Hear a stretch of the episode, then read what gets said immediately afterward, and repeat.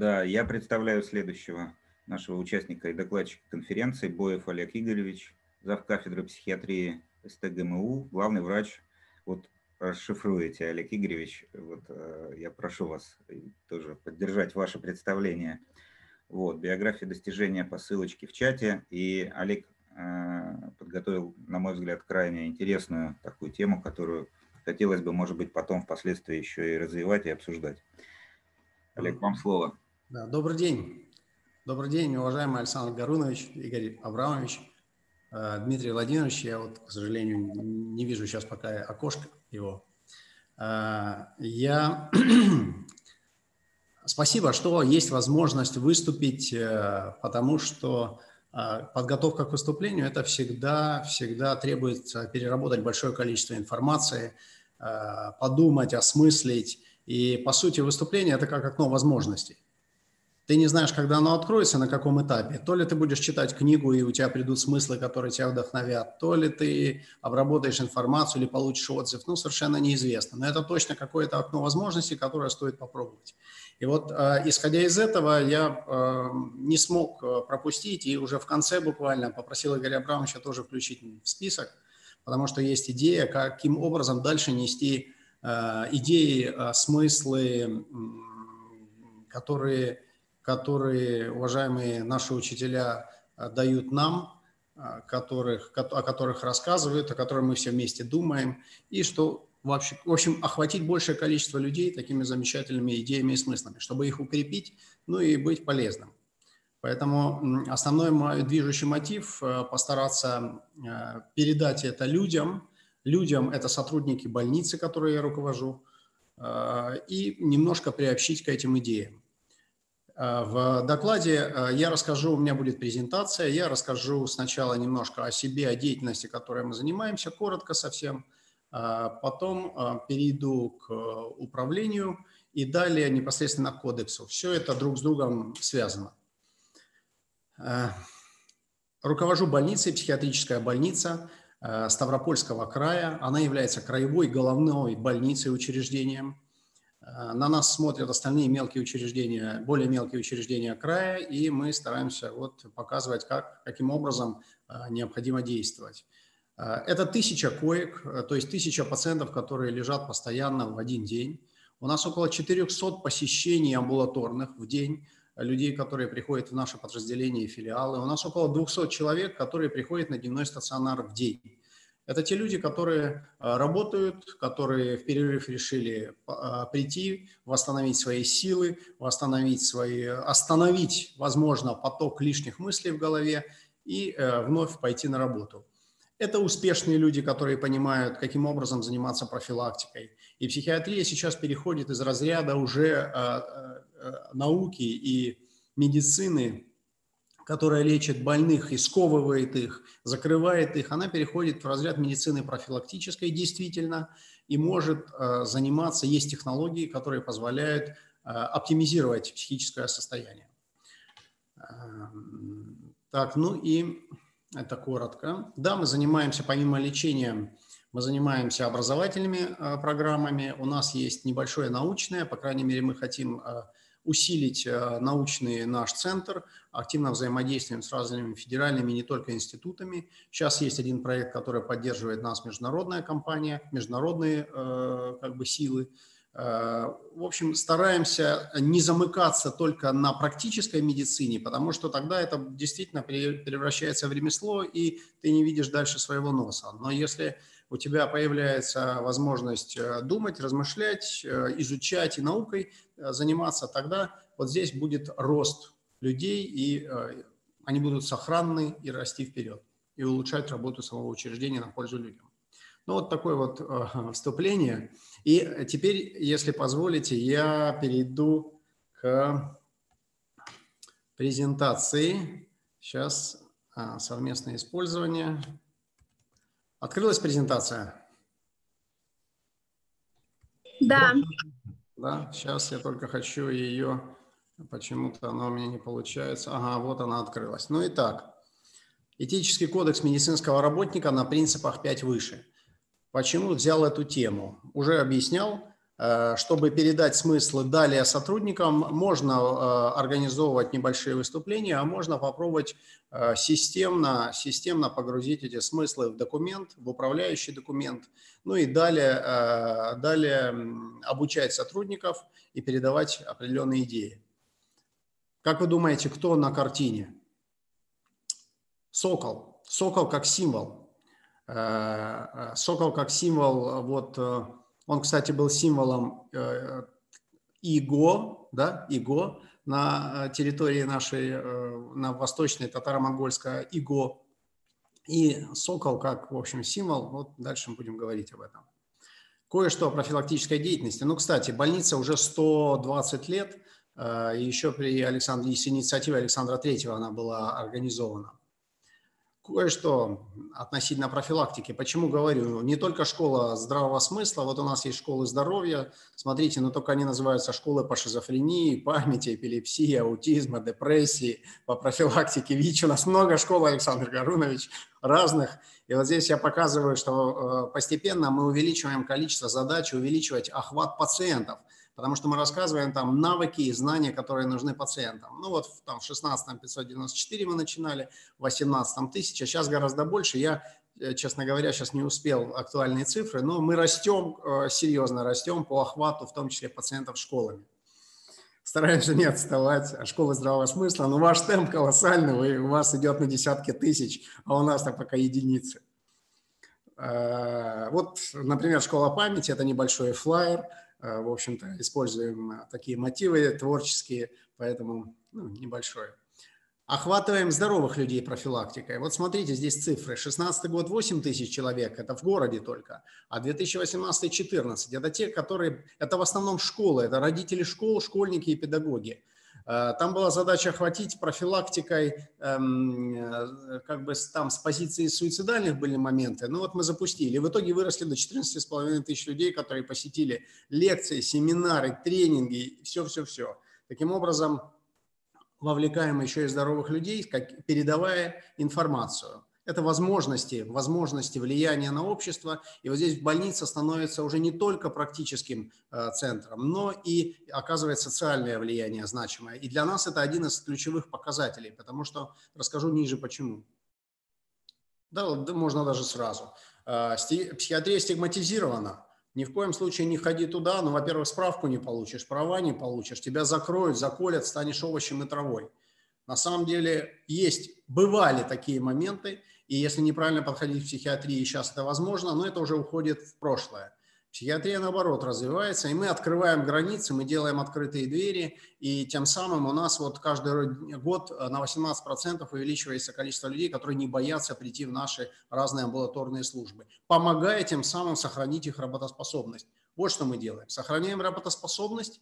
От психиатрии люди чаще почти не умирают, так скажем, бывают единичные случаи. Нет. Но что они теряют? Они теряют работоспособность и трудоспособность. А если мы помогаем вовремя, сохраняется потенциал экономический, государственный, социальный и так далее. В этом большая роль психиатрии. Поэтому а, оказывать социальное влияние – это наша задача. СМИ. Создали отдел по взаимодействию со СМИ. Вот когда-то, еще же в 2012 году, здесь есть, нету на слайде, я посмотрел, а, а у нас было в больнице 13 публикаций за год. Катастрофа начали двигать эту деятельность, вот в 18 600, сейчас у нас к полутора тысячам публикаций в СМИ от больницы. Мы как действуем? Мы э, даем интересный социальный контент, а дальше региональные СМИ, что нравится, разбирают ее на части и публикуют сами. Большая часть, 80% там, или 85% это бесплатный контент, который публикуют региональные СМИ. Таким образом, мы смогли вырасти и э, очень интересно, мы, э, я вижу, как меняется отношение к службе в регионе это действительно работает. Мы еще активно занимаемся профилактикой суицидов и знаем об этом очень многое. Э, вот, э, например, завершенные суициды, там это 10 случаев, грубо говоря, у нас в крае на 100 тысяч населения. А попыток мы регистрируем в 2,5 раза больше. А латентных самоубийств, а знаете, латентные, это те, которые ставят следствие, э, следователи, говорят, все, это не самоубийство. Это, например, случайный прыжок с высоты девятиэтажного дома. Или это случайное удушение. Или случайное отравление 20 таблетками. случайные, да, он заходит в рубрику латентного, э, но не попадает в медицинский.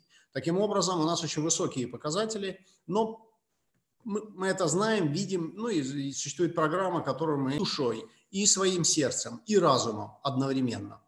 Именно поэтому мы стремимся сейчас не к удовлетворенности, а к вовлеченности в рабочий процесс. И оцениваем его, нам нужно же оценивать вообще, мы двигаемся туда или не туда, оцениваем под вот вышеперечисленным показателям. Есть утвержденные э, формулы, ну и так далее. И обратите внимание, на 2021 год мы еще пару лет назад, вот это разрабатывалось, в 2019 году, мы вставили пункт «Оценка индивидуального вклада в общий результат».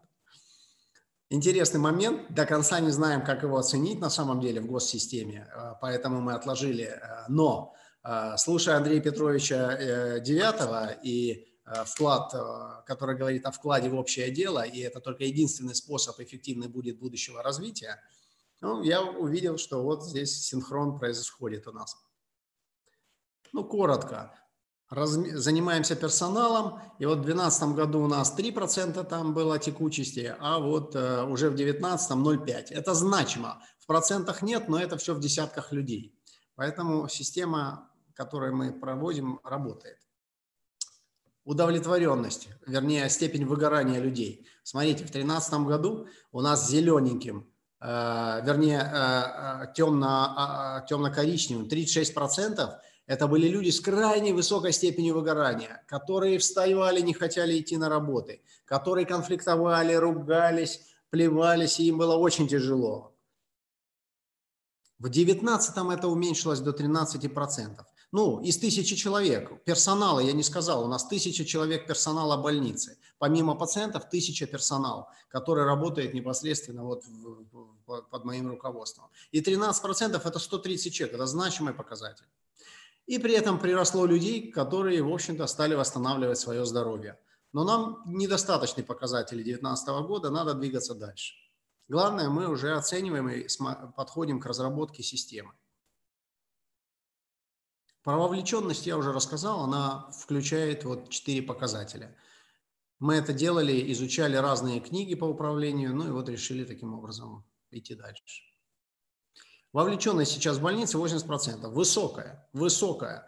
Э, эксперты не, ожид, не ожидали, но они говорят, да, все правильно вы сделали, посчитали, но что-то высоковато. Приведу примеры некоторых э, вопросов интересных, которые мы задаем нашим сотрудникам в процессе тестов. Смотрите, считаете ли вы, что ваша зарплата, заработная плата соответствует вашей отдаче? И тут руководители, это кто? АУП, это управленцы, заместители, там подразделения говорят «да». Ну, действительно, у них выше зарплата, безусловно. 80% говорит «да». А кто меньше всего считает, что э, не соответствует отдаче? Средний медицинский персонал. Это медсестры. Это старшие медсестры. Они действительно, в общем-то, недовольны, и они ну, недостаточно, мы их благодарим, э, недостаточно получают деньги. Это факт. Вопрос. С вашим мнением считаются? И тут вообще интересный момент. А, администраторы оставляются там на 80%, а вот больше всех младший медицинский персонал. Им другого особенно-то не нужно. Они, они работают и работают. Это люди без особого сверхобразования. Они чаще всего живут даже не в городе, а в пригороде. Они работают с тяжелыми пациентами, они их помогают. А у них душевные качества настолько развиты. И э, э, желание помогать э, человеку другому даже в ущерб себе, что они, в общем-то, свое мнение, конечно, считаются. Что там, они его не превозносят куда-то особенно далеко. Задачи, которые ставят перед собой больница, позволяет вам чувствовать вашу работу важной. И тут опять руководители, администраторы говорят, да, мы самые важные, мы такие, сякие, в общем, это хорошо. Для меня это хорошо, потому что раз они чувствуют себя важными, задачи, которые выполняют, значит, они будут вовлечены больше в мою работу, в нашу общую работу, в поставленные. Ну, вот такие показатели. Ну и теперь о, о мечте, которую формулируем сегодня. Вот это вот мы тут последние пару дней активно ее формулировали. Было бы хорошо, если сотрудники нашей медицинской организации ценили самое главное в жизни. Это саму жизнь с ее радостями и трудностями. Сохранили способность радоваться и проявлять любовь к пациентам и коллегам. Вспомнили свое умение преодолевать любые трудности и лечить даже словом, Духовное богатство ценили выше материального, смотрели в будущее и видели на родной земле нашего государства счастливую, мирную жизнь своих детей и внуков. Это мечта, которую мы сейчас формулируем, и действительно это так. Я был бы очень рад, если бы сотрудники э, именно так жили и видели. Как мы определяем путь к этой мечте? Осознанно управлять надо своими намерениями, словами и действиями. Укреплять волю. И почаще руководствоваться в работе и жизни правилами этического кодекса медицинского работника – и вот здесь начинается уже связка с непосредственным документом этического кодекса медицинского работника. Эм, образ нашей ближайшей победы над собой. Мы должны осознанно укреплять волю. Каким образом? Через укрепление своего тела, заниматься спортом. Смотрите, волк спортивный какой – через э, стяжание духа, и вот над ним нимб такой, видите, из облачка есть такой, вот я вижу вот здесь вот нимб, это стяжение, он очень, он очень духовный сейчас, я чувствую. Э, и через здоровый образ жизни, безусловно, спортсмены никогда не пьют и не курят. И вот надо перейти из настоящего, когда мы вроде уже движемся, уже куда-то бежим, уже у нас там есть что-то, но мы пока разрознены. У нас и руль уже в одной руке, и в другой там дверь, и, и лапти, но, правда, пальцы э, торчат из наших носов, но еще не все собрано. И вот нам надо собраться и управлять своими намерениями, словами и действиями для того, чтобы уже рулить дальше. И вот у нас будет болид, который можно будет куда-то приехать, скорее всего, можно будет. Возвращаемся к этическому кодексу на принципах 5 выше. Теперь важно, каким образом можно встроить в систему управления медорганизацией этот кодекс. Тут на помощь приходит, как ни странно, наше здравоохранение и правительство. Путин говорит, да, здравоохранение должно стать мировым стандартом. Вернее, самым, работать по самым высоким мировым стандартам. Прежний министр говорил, что да, мы выстраиваем систему управления качеством медицинской помощи. Новый министр говорит о том, что мы стандартизируем подходы системы менеджмента качества. Как это вообще и как это, зачем я об этом говорю? Система менеджмента качества сейчас э, будет флагманом в здравоохранении. Это система управления организацией, призванная обеспечить ее качество и ожидания потребителей из ряда действий, чтобы мы предупреждали ошибки и не случалось страшного. Как вот сегодня рассказывал Андрей Петрович, я ему благодарен за личную такую историю, и совсем по-другому смотришь на человека, который пережил такие личные, э, и, и смог рассказать об этом. Ну так вот, система менеджмента качества, она, будет, в, она сейчас в здравоохранении, госучреждениях будет главенствующей. Надо туда встроиться. И государство нам говорит, что не хотите, не меняйтесь вообще нет необходимости. Выживете, выживание – дело добровольное. Те организации, которые смогут перестроиться и собрать свой персонал, не потерять персонал, они заберут обороты других учреждений. Перераспределение происходит на рынке, в том числе и государственном. Правда, вот я привел цитату американского ученого, создателя экономического чуда о, Японии. Но мы теперь-то знаем, что, во-первых, за Японией стояли большие деньги империй, э, и поэтому она развивалась. Ну и э, Америке, конечно, есть много хороших людей, но это другой проект, это не наш проект. Поэтому найду формулировки российских, э, русских, русских авторов. В системе менеджмента качества, обратите внимание, сейчас предлагается развивать эти направления, которые указаны. И протестировало государство и сказало, вы знаете, призналось честно – что самая развитая система – это переливание донорской крови и ее компонентов. Она к требованиям безопасности для пациентов на 7-6% соответствует. А теперь посмотрите вниз, самый нижний. Управление персоналом. Там, где, собственно, смыслы. 19% соответствует вообще каким-либо требованиям. Вообще не развито. И вспоминаем, президент говорит, что это угроза национальной безопасности, потеря врачей. Поэтому надо заходить в управление персоналом в систему и далее э, описывать свои документы. Итак, мы в генеральной стратегии выбираем функциональную стратегию управления персоналом, и из перечня большого количества документов ставим один – этический кодекс медицинского работника. Его утверждаем, и дальше, как говорит, начинаем действовать. Как говорит Александр Гарунович Ибрагимов, только действие приводит к результату. И мы прописываем э, некие наши задачи, которые должны привести к результату. Мы разрабатываем кодекс, опираясь на кодексы не только государственных документов, но и принципов 5 выше. Великая Ясы Чингисхана мы это немножко сделали. Мы дальше включаем этот кодекс в качестве нормативного локального документа больницы. Дальше мы разрабатываем программу и форму обучения сотрудников кодексу из трех мероприятий. Вот здесь я надеюсь на помощь э, школы здравого смысла, потому что три мероприятия, это каждый сотрудник должен пройти э, обучение из трех программ, из трех мероприятий этому кодексу и получить смыслы, утвердиться в них.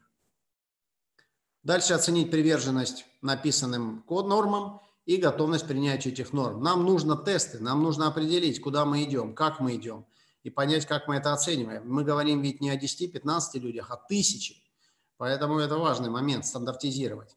Дальше провести обучение. И в этом обучении важно подобрать преподавателей и мотивировать преподавателей для максимальной вовлеченности учеников. Мотивация, естественно, это не только финансовая, безусловно, но это важно, смысл даже не мотивации, а так, чтобы ученики были вовлечены. Вот смотрите, мне понравилась такая фраза. Ученик – это не сосуд, который нужно наполнить, а факел, который нужно зажечь. Плутарх, кажется. И вот здесь вот такой ученик, зажженный, э, есть. Правда, на его ноге, если он сильно, сильно загорится и сильно поднимет свой нос, то вот там ниточкой, э, законы мироздания в виде ниточки его быстро опустят на землю. Ну и далее, далее мы анализируем результаты и дальше меняем ситуацию и действуем. Итак, зачем создан код, документ? Это уже выдержки из э, проекта документа медицинского кодекса. Мы его создавали последние три дня вот проект, поэтому это рабочая версия, не судите строго. Данный кодекс – это доктрина, содержащая принципы, на, на основе которых формируется поведение членов профессионального сообщества. Кодекс является одним из механизмов формирования корпоративной культуры. Соблюдение норм и правил кодекса делает трудовой коллектив единым живым организмом, который скоординированно и оперативно реагирует на вызовы окружающего мира и более устойчив внешним и внутренним угрозам. В случае непростого морально-этического выбора кодекс дает шаблоны или модели верных решений, а также ключи к разрешению нетипичных и сложных ситуаций. Ну и регулирует отношения. Введение мы решили написать, чтобы как бы погрузить некоторые смыслы и многое из методички Дмитрия Владимировича Раде, которую вот мы рассматривали, здесь уже есть. В жизни часто сталкиваемся с выбором, который не всегда бывает легким. Продолжительные сомнения ведут к бездействию, а после к безразличию. Преодолеть безразличие способна лишь сила духа, которая подталкивает к иррациональному поступку, преодолению себя. Подобное не раз происходило в истории российского государства, и примеры масштабного коллективного преодоления нам известны. Победы. Сейчас, сейчас, сейчас, сейчас, сейчас. Немножко уберу. Победы, которые помнит наша история в разные века стали результатом стяжания духа и бесконечной веры в свое государство и безусловной любви к своему Отечеству. В создании боевого духа по своей мощи и силе, способного превзойти многочисленную армию, важную роль играют психологические факторы и вера в государство, дело и руководство своей страны. Боевой моральный дух можно поддержать в том случае, если каждый чувствует себя частью большого народа, знает историю своей страны и понимает, что готов отстаивать ее правды и интересы. Наполеон сказал, духовная сила относится к физической, как три к одному. Поддержании и созидании всеобщего духа важную роль играет сохранение психического здоровья. Без этого невозможно достичь всеобщего благополучия и сделать жизнь лучше. Основой моральных сил, настроения, веры в будущее и духа победы выступает этика, как критерий нравственного поведения. Этика – это инструмент, способный управлять поведением людей на уровне коллективного бессознательного, когда у людей есть нравственные нормы, прочно закрепленные в сознании. Им проще действовать и преодолевать себя.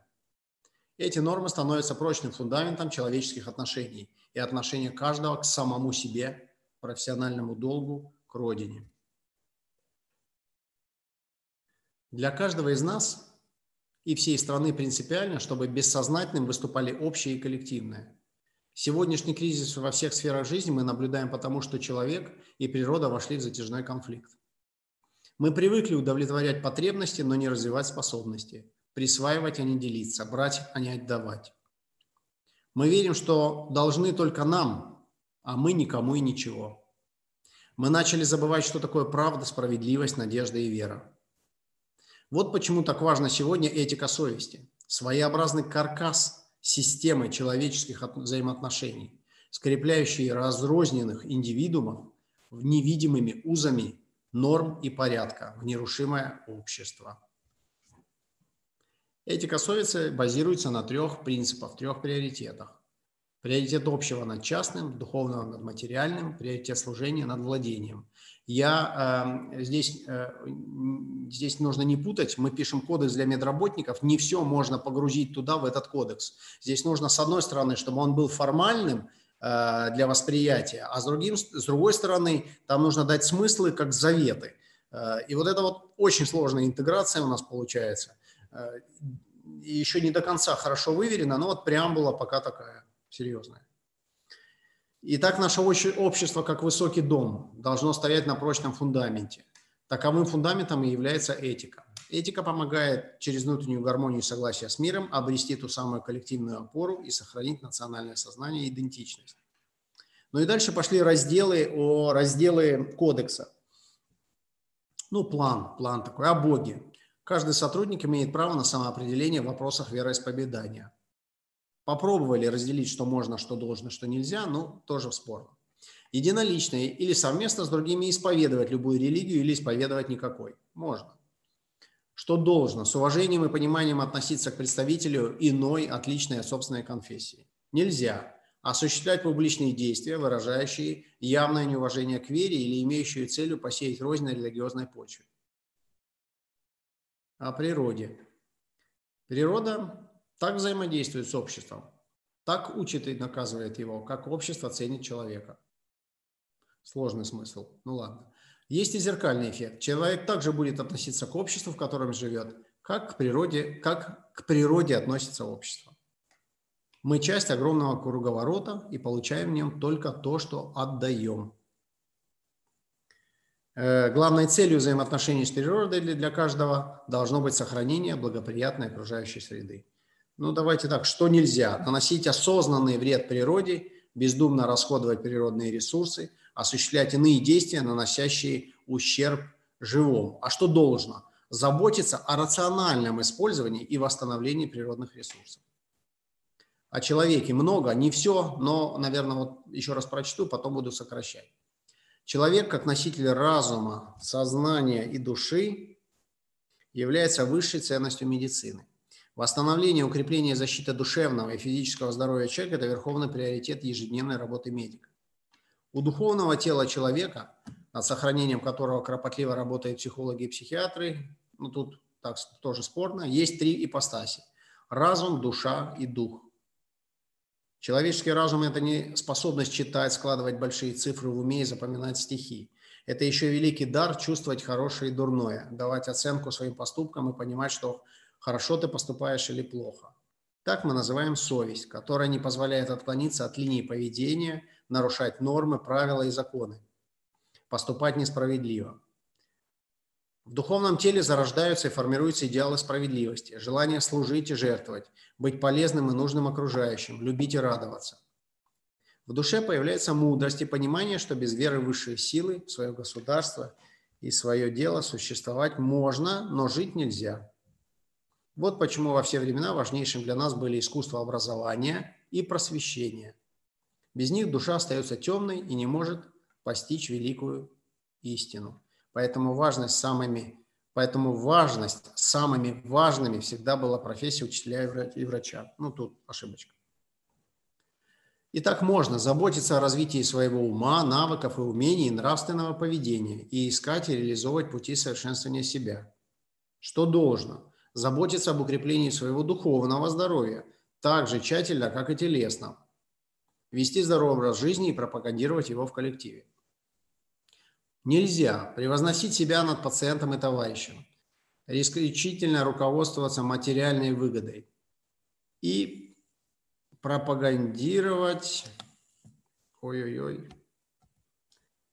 Извиняюсь, у меня тут ошибочка. И пропагандировать подобное поведение среди коллег. Приземляемся дальше. Но и, и пошло о профессиональном долге. Коллеги, ну, чтобы не загружать, не знаю, мне кажется, немножко за, этот текст такой, нужно его вдумчиво. Вот. Э, и мы попробовали рассказать о профессиональном долге, что должно, что можно, что нельзя. Например, нельзя в профессиональном долге игнорировать новые знания, научный прогресс в своей работе.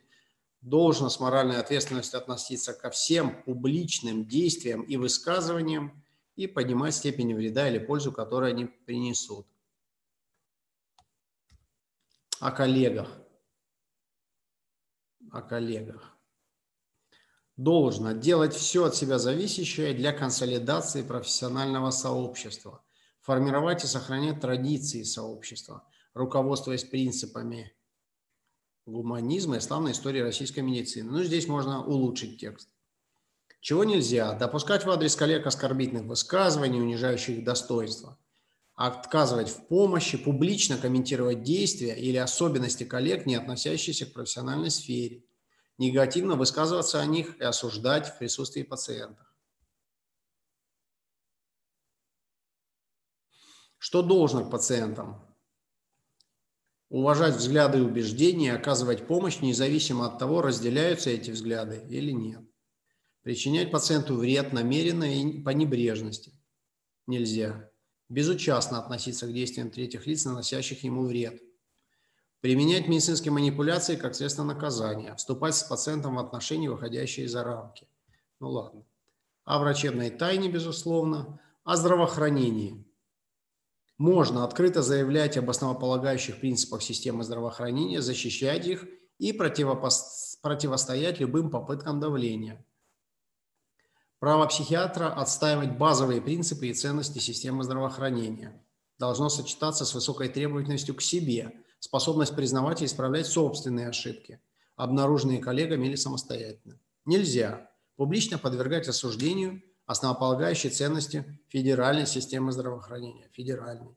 Ориентироваться на ценности, реализация которых может нанести вред системе здравоохранения. Ну, тоже надо поправить. О больнице. Пропущу, коллеги. Заключительные положения. Вот здесь момент тоже организационный. Значит, условия и порядок наступления ответственности за нарушение положений настоящего кодекса определяется комиссией по этике. Мы в больнице уже создали такую комиссию. Очень интересно. Представляете, я не ожидал, но туда сразу зашло три заявления о взаимоотношениях внутри коллектива. И стали они разбирать и нашли компромисс внутри себя. Это, это, это было очень интересно, причем это э, прошло немножко в стороне от, вот, от официальной административной линии. И это восстановило климат в коллективе и атмосферу. Поэтому создание комиссии потребуется, чтобы с этим работать. И видите, интересно, ответственность. Если мягко выстраивать элементы ответственности, то это будет понуждать людей четче и чаще обращаться к э, нормам этого кодекса. Ну и в окончании скажу и порекомен... пожелаю следующее. Сохраняйте спокойствие среди беспокойства и порядок среди беспорядка. Только это делает вас хозяином положения. Кажется, это цитировал Дмитрий Владимирович Раде, какого-то мудреца, возможно, китайского. Спасибо за внимание, коллеги. Сейчас я убираю остановить демонстрацию. Я закончил. Спасибо. Да, Александр Гарунович, пожалуйста. Буду рад, если вы зададите. Ну, я, э, Олег Игоревич, на самом деле, я, ну вот, ну вы просто молодцы. Я уже как-то говорил, что, наверное, это самая большая радость, то, что у нас, вот наше сообщество как-то объединяет людей по-настоящему каких-то очень творческих, мощных, мыслящих, э, при этом не теряющих чувство юмора. То есть огромное спасибо. У нас, э, к сожалению, большое, я обратил внимание, что у нас там на определенном этапе сбилась запись вашего выступления. Но там она сбилась там ненадолгое время, а вот в том виде, в котором мы запишем, я могу предварительно, если у меня будет этот файл, потом записи вашего выступления, я потом его отправлю вам, я его немножко подкорректирую. Мне больше хотелось, чтобы оно тоже увидело свет. Я объясню почему. Вы сумели обобщить в конкретному, э, с точки зрения конкретной профессиональной деятельности, то, что мы, в общем-то, произносили на школе для всех вроде бы, да? Но это, с одной стороны, говорит о том, что ну, есть какие-то универсальные вещи, о которых мы с вами говорили в течение нашего вот всего обучения. Это первое. А второе, вот если взять прямо у скольки, вот особенно мне понравилось там о Боге, там о коллегах, о вот что можно, что этого никто не делал. Вот что было понятно, что этого до вас никто не делал. И мне бы очень хотелось, чтобы это тоже как-то стало э, достоянием общества, ну, больше, э, большего количества людей.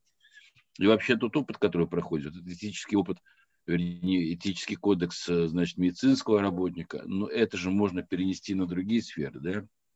Я вам больше скажу не мешало бы этический кодекс и внутри школы смысла на определенной степени вести, да, э, потому что это позволило бы нам избежать многих таких вот э, турбулентностей, которые мы испытываем в настоящее время. И в конце я хотел бы сказать, что вот эта вот знаменитая фраза, значит, только действие приводит к результату, это фраза Владимира Викторовича Пусакова, не моя, но я ее люблю повторять. Почему? Потому что вот э, как-то он мне в свое время ее, эту фразу в голову, в хорошем смысле этого слова вбил – и я понимаю, что это именно так. Только действие приносит результат. Давайте действовать, действовать совместно. Спасибо огромное. Э, храни Господь. Просто молодец. И если вы разрешаете, то запись, тогда мы поработаем с ним, и мы его выложим. Вы не против? Нет, конечно, Александр Иванович, я буду рад. Договорились. Единственное, это не, не конечная версия, а, не конечная версия э, кодекса, поэтому там еще нужно поработать. И, безусловно, он будет достоянием, потому что мы его утвердим, э, у себя уже в больнице утвердим и выложим везде. И дальше я вот прошу совместно потом поработать над тем, чтобы эти смыслы дальше погружать в коллектив. У меня есть план. Ну, потом. Мы, мы сделаем следующее с вами, поскольку мы же сами связь все равно э, в любом случае не теряем, я уже сказал вам, да, там и на последнем занятии вчера, на заключительном занятии третьего потока, и я всем потокам это говорю, мы с вами связи не теряем. Поэтому, ну, по вашей инициативе, и я буду, может быть, иногда так э, торопиться, как только у вас э, будет там готово что-то, мы готовы сотрудничать в плане того, чтобы довести его до, скажем так, ума, а также в том, чтобы это стало таким мощным информационным определенного рода снарядом. Потому что каждый из вас является сотворцом и изготовителем вот этих самых информационных э, бетонобойных снарядов, с помощью которых мы разрушим стены непонимания, отторжения, корысти и всего прочего нехорошего. Извините, говорил Все, спасибо огромное, Олег Игоревич. Спасибо, спасибо. дорогой. Спасибо. А вопрос можно? Слово. Можно, да? Да, да, да, конечно. Значит, э, вопрос у меня вот два вопроса такой, как бы. А вы знаете уровень, э, ну, как бы условно, зарплат э, по аналогичным профессиям, например, в Соединенных Штатах и у нас? Сравнивали, нет? Знаю. Ну, как, какова разница? Во сколько раз? Сотни. Сотни раз, да? Да. Угу, понятно. И второй вопрос, это вот психиатрическая помощь, да? Вот да. вы ее оказываете внутри своей структуры, внутри своей больницы, да? А ваша же структура не оказывает подобную помощь э, как бы ну, в, в соседних, что ли, организациях, которые э, ну, вот, находятся в вашем регионе. Я просто там высказывал свою мысль в одном выступлении, что нам нужно э, связать такой единый жизненный цикл да, от рождения человека и до его смерти. Да? И вот, например, ну просто одно дело, когда, например, люди приходят к вам уже в, структуру, в больницу, да, когда они уже осознают какую-то сложность, приходят, да, а другое дело, например, если ваши представители в других структурах, например, там в детском саду, в школе, э, на предприятии, там э, среди пенсионеров, вот по этому жизненному циклу, как устроено сейчас? Знаете, вот э, э, мы, э, это называется выход за пределы больницы и влияние на сообщество. Я в этих терминах определяю вот наше влияние на другие учреждения и разные группы. И, например, мы работаем на, с школами, вот около 14 тысяч человек, которые так или иначе коснулись наших а, образовательных проектов. Наши сотрудники зачастую совмещают работу в других учреждениях. А последний, буквально на прошлой неделе, не на прошлой, на этой неделе в четверг, мы запустили проект психологической помощи медработникам края, других учреждений. Это не оказание помощи именно медработникам. Это интересный проект вот, с участием фонда президентских грантов, и мы интерактивную площадку создали, это дистанционная помощь. Эм, если говорить э, о э, более широком влиянии, но это сделать сложно, надо находить ресурсы, потому что мы все-таки ограничены нормативно и ресурсно ограничены. Но мы выходим, мы стараемся. У нас есть, была работа и с детскими садами, и со школами, и работаем с предприятиями по заказу. Развиваем это направление. Спасибо. Да, можно еще можно, вопрос? можно вопрос, Олег? Да, конечно. А, это Ярослав, а, Первый поток. Олег, огромное спасибо за доклад. Очень интересно увидеть то, что такая, казалось бы, не технократическая, не ну, скажем так, не тематика, которая не связана напрямую с какими-то экономическими вещами, да, с метриками, внедряется, и самое главное, что возможно отследить результаты.